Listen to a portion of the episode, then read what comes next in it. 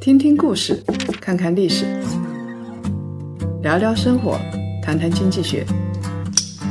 欢迎大家收听《谈谈》，大家好，我是叶檀。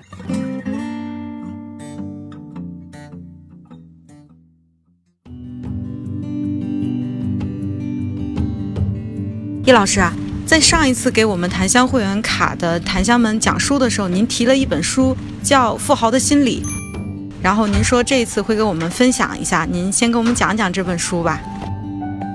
这本书是德国人写的一本书，雷纳奇特尔曼。严格的说，它其实啊不是一本书，它是四十五份调查问卷做了一个总结。他采访了主要是德国的四十五个富豪，当时是十年前了。这些富豪身价最低的大概是在一千万欧元以上，最高的是在二十亿欧元。那么他就是在说这些富豪有一些什么特质，他就设计了一些问题。因为我们知道啊，其实我们现在经常看到的富豪鸡汤未必是真的。德国的富豪，欧洲的富豪也是这样，他们会说一些政治上非常正确的废话啊，比如说呢，比如说你要好好学习。我从年轻时候就没想着赚钱，我现在也没想着赚钱。我觉得财富是一种麻烦，这些都是正确的废话。那么他这边的问卷设计调查就回避了这些问题。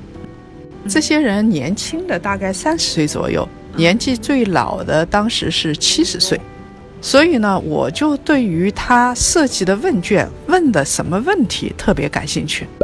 有时候他冷不丁的问一个问题，然后富豪就来不及反应就说了真话，所以在这本书里边，他的真话会比较多一点。这些富豪有一些共同的特质，但是另外一些我们觉得他应该是富豪身上共通的，他其实并不共通。这些人都是一些不安分守己的人，不是良民。千万欧元以上身家的人，他必须要自己创业。他如果是一个安分守己的人，他绝对不会辞了手头好好的工作去创业。我发现他们父母这一代做小生意的挺多的。未必家境特别好，这种比较多。还有一个就是他们在学校的时候啊，未必是好学生。我发现啊，那种在学校中不溜的人比较多，而且他们讨厌学校的刻板教育，所以呢，有大概一半人从中学时候就开始做生意去赚钱，然后呢，另外一些人呢跟老师怼，有好学生数量很少。这个跟我看到的在股市上是比较像，股市你成为交易大师的人啊，大概一半左右因为穷嘛就辍学了，一半左右成绩一般般，还有一些成绩好的也有。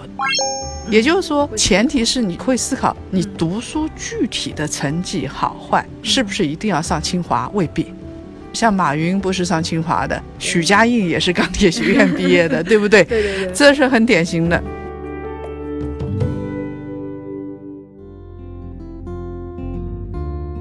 还有一个，这些人的个性也有一些共同点，就是他们的性格都比较直。直，嗯，我们换句话说，就是这些人的沟通成本是比较低的，他们大概率不会讨好别人，听从自己的内心召唤去走的。有人会说，那是不是越容易得罪人的人，企业越成功？这两码事情。他们听从自己的内心比较直，并不意味着他们会随便去得罪人。这里边还有一个，就是几乎所有的富豪都认为有一种能力对于他们很重要，是什么？感兴趣吧？感兴趣，特别特别想知道。你做梦也想不到，就是营销能力。营销能力，对，你要会跟人沟通。所以我说，你性格直，并不是不会营销。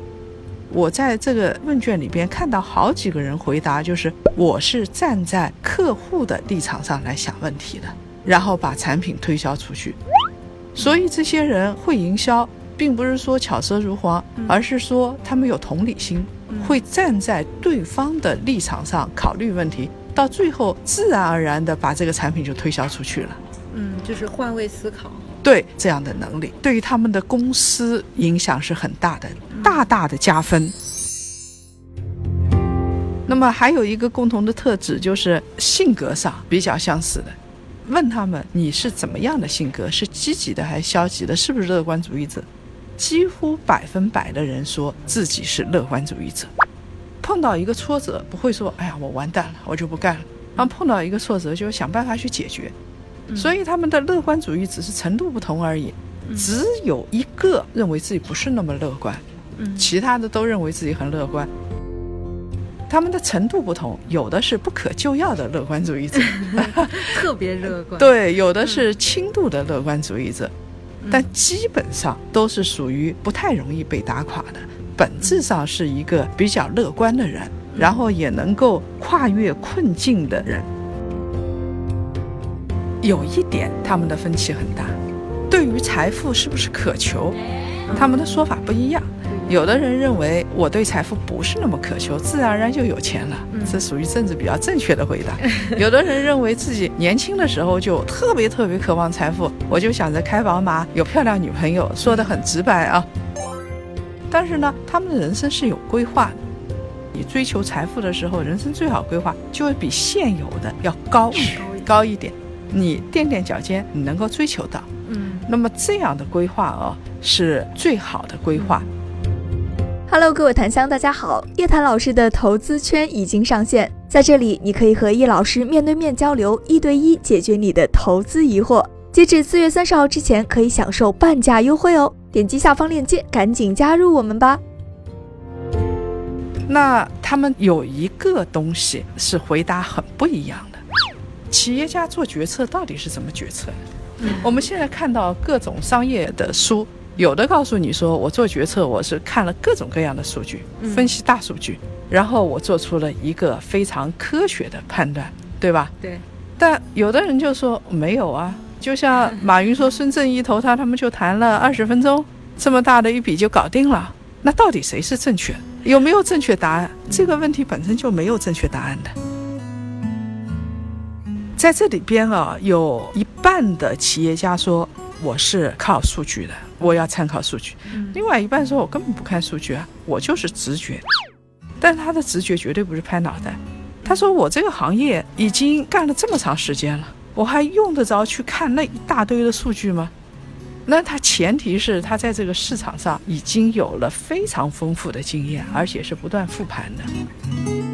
这些人啊，表面上是靠直觉的，但他不断复盘，所以他的直觉就磨练得非常非常的精准。那么最后说一说对于财富的态度啊，我们对于财富态度通常很两极，有的人认为有钱人嘛就是贪婪，对不对？有的人认为穷人才贪婪。穷爸爸富爸爸里边不是说嘛？啊，穷人才贪婪。你想，你什么也不想付出，你还要说别人，你不是贪婪是什么？然后他这里边呢，富人对于财富观念真的是不一样。有的人追求到一定的财富之后，就觉得财富确实给我体面的生活是好事情。但有一点，他们都划了勾，都选了，就是他们认为财富本质上是对自我的一种肯定。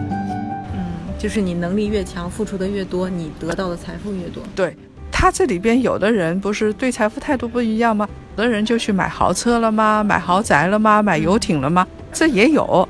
有的人呢特别的简朴，他生活方式完全不一样的，家庭出身背景也不一样。你如果没钱的话，你就说我不要钱，我觉得这是装，因为你没有选择权，你没有权利说你要不要。当你有了财富，你自我肯定了之后，然后你再做出一个生活的选择，那个选择才是你真正的选择，你才有权利去说这个事情。所以我想跟檀香说的是，我自己也这么想。你可以过简朴的生活，可以过富裕生活，无所谓。到了一定的阶段，它就是一个数字。但是呢，说实话，钱确实好东西，它可以给你带来自我肯定。而且呢，它可以让你有选择权，它也可以让你去做你想做的事情。如果这个事情很伟大的话，那就更好了。